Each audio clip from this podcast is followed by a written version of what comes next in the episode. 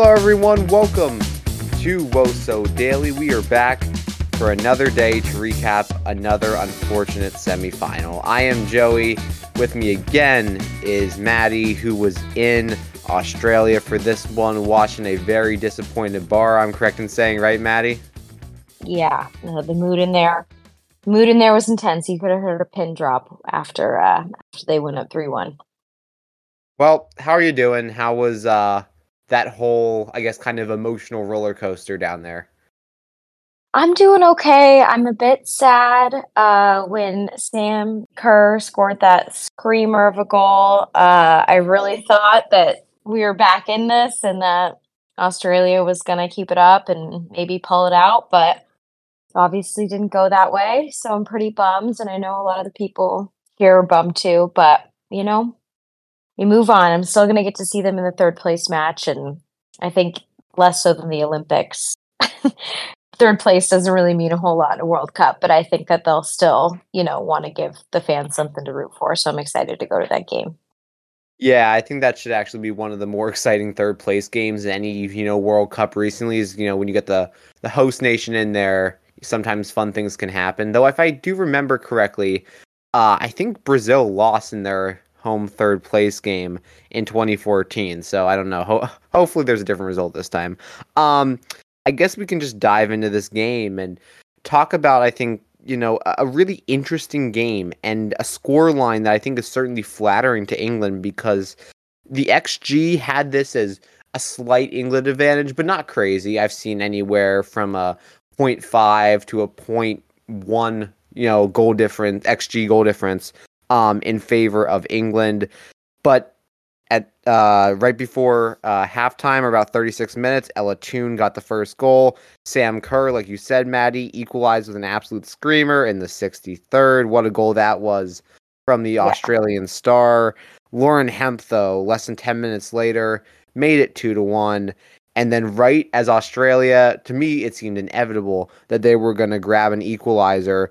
Alessia Russo shut the door, snuck it mm-hmm. past uh, Mackenzie Arnold, and snuck England into the World Cup final. So this was quite unfortunate, Maddie. But I think all things considered, I, I think maybe slightly an unfair result for Australia because I think they played better than to lose by a, you know a three to one margin. I agree. Yeah, I mean, I think that the um, the Lauren Hemp goal was it just a really lapse of judgment moment from Carpenter, it looked like. And I don't know if she was off balance or if she meant to kick it out. I've rewatched it a couple times and I'm not sure if she was trying to shield it for the goalie or what happened there, but it just seemed like after that, Australia still had the energy and we're getting shots off. Skir, uh, sorry, Kerr missed.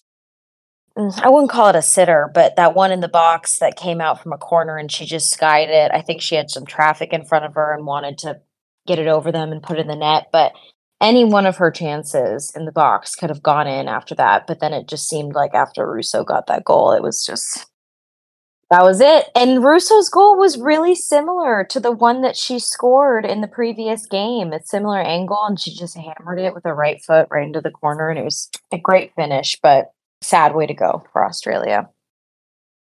Yeah, it seemed like such an anticlimactic end because, like you said, Kerr had a couple mm-hmm. of those chances, and Australia was. I think uh, Alex Calabrese mentioned this in the Discord. Is a lot of these games have been boring, but have given us kind of interesting windows. And I think he said about the 60th to the 80th. I think that's about right in this one. Maybe a little bit later, because really after that Hemp goal in the 71st, um, until the Russo goal. So about a 15 minute stretch there.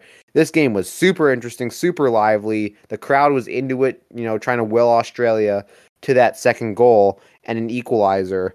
But I think that Russo goal kind of let down all that energy, and obviously the the two goal there margin is kind of insurmountable at that point. So I really mm-hmm. do feel for Australia because it seems like you know, it was there for the taking. If one of those chances between uh, the 2 1 and 3 1 had gone in, we could be looking at a much different uh, scenario right now, but unfortunately wasn't to be for the Aussies. Were you surprised to see Sam Kerr get the start, and what was the general feeling down there when that was announced? I was and I wasn't at the same time. I think that in the back of my mind, I thought she needed to start semifinals. You know, I thought she you know, look good in the limited minutes that she got in previous games. And I, I don't know. I thought that he made the right call in going to three back and then pushing it looked like to three up top towards the end of the game. But yeah, I wasn't surprised, but at the same time, I did have it in the back of my mind like, can she go 90? Will she be effective going 90, considering she hasn't really built up her minutes? But um, in the bar I was at, you know, we we didn't really have sound that could be heard super well um, in the pregame, so I just looked it up on my phone and kind of was like, "Kerr's starting," and got excited. Immediately went to the Discord, but it didn't really seem like uh, the people around us were super clued into the starting lineups. But yeah, so I was surprised because I didn't know she could go 90, but at the same time, I, I think that he made the right call in starting her. She was dangerous for for you know on the chances she had. She was pretty quiet in the first half, but for the most part, um, you know, I think that he made the right call. It just wasn't wasn't enough. She had very big like fine, I'll do it myself energy in the second half, which was just really great to see. Um, but you know, just wasn't enough. She can't she can't carry the whole team. Yeah, and it just kind of so happened that those two chances, the header and the volley, Mhm. kind of just fell to her at the end. So it set up for, you know, a uh, best player going to be the best player. Um, but, you know, you can't finish all of them. Variance, I think, probably willed itself in that game because that goal is not one that you score many times over. Nope. And then she probably scores some of those other ones other times. I think it probably equalized in the end uh, for the Australian captain. And unfortunate that she really didn't get that much of a run out due to injury in her home World Cup. So, you know, fate can be ugly sometimes. And I think that one in particular is going to sting. But to be fair, it's not like, you know, losing her really hurt Australia. I think they would have been really happy with the semifinal run if you told them before the World Cup. And I think, given especially how those first two games went, they can really only be proud of what they did up to this point. And an unfortunate loss in the end. You kind of answered my second question there about Kerr, which was, do you think it was the right call? I guess really the real question is, do you think that this was 100% Sam Kerr, or do you think we were, as I mean, as I think, and I think it's just, you get injured, this is going to happen in a World Cup, you're going to try and push yourself. But do you think we were getting a bit of a forced Sam Kerr who's just trying to get herself through the 90?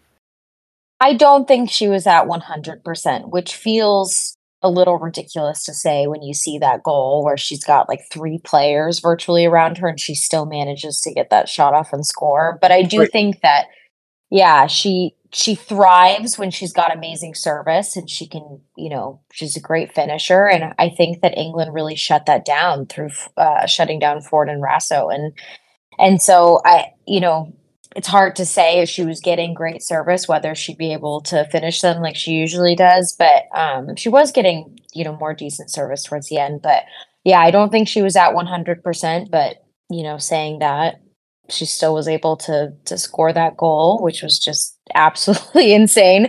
Um and so yeah i'm definitely not at 100% but i think you know it could have gone either way with those those chances at the end so Yeah, I and you brought it up like that's what I was like.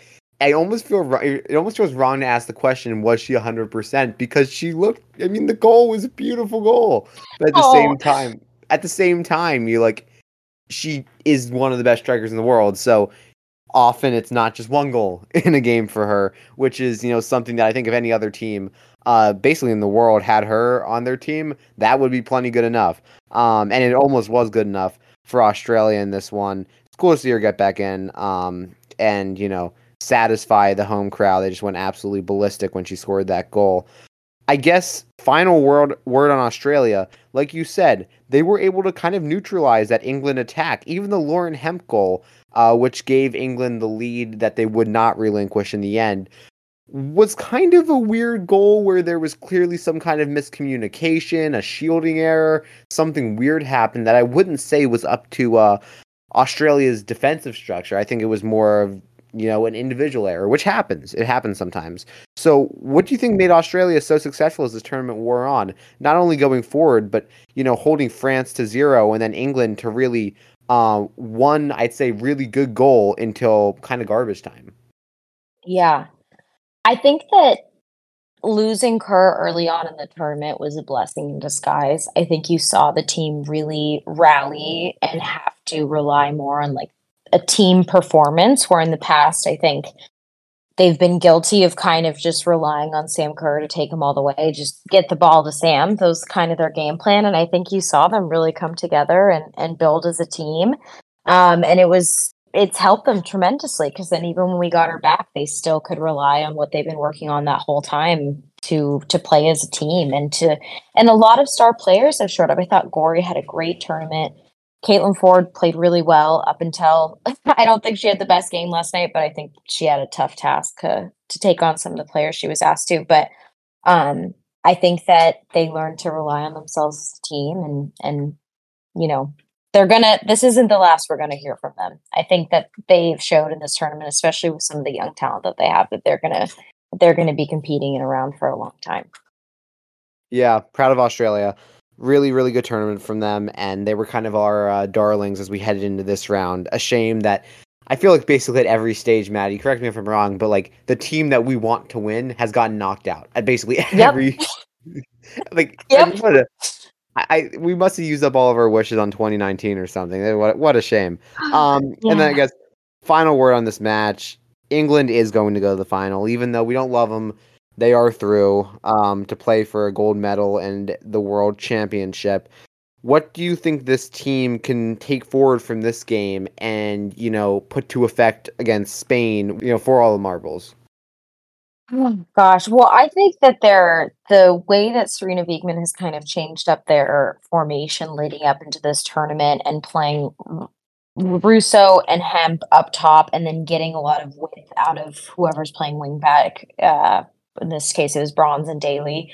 I think that that formation suits them really, really well with the personnel that they have.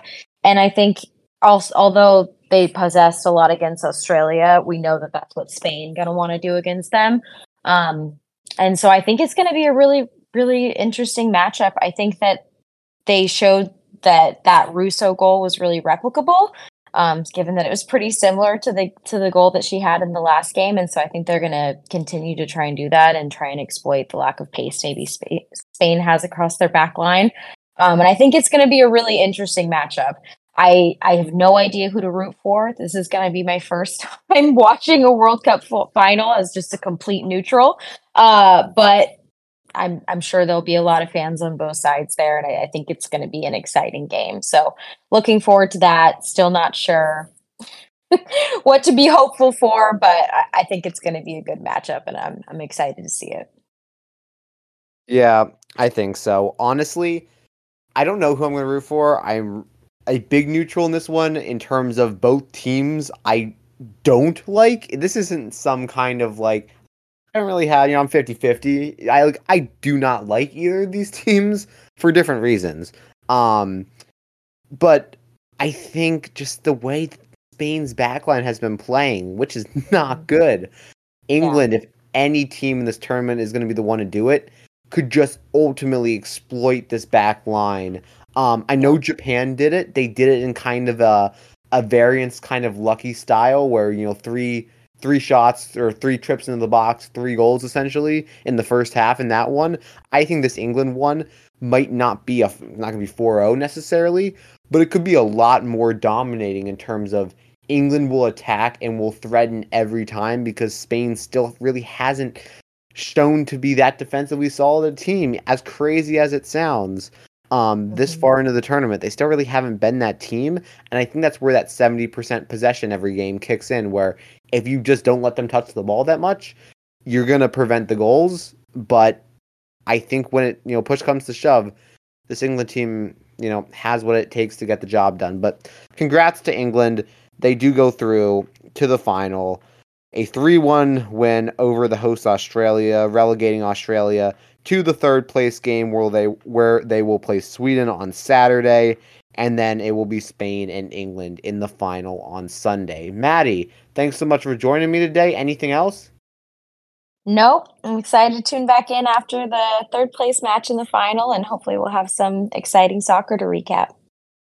Hopefully, at that at this point, that's kind of what we can root for, especially in the final. Yeah. I don't think we really have too much of a rooting interest anymore, but you know, I, I, guess we'll see what happens. I, I, I hope Australia's at least able to get that third place. That'd be cool to see. But yes, listeners, thank you so much for listening.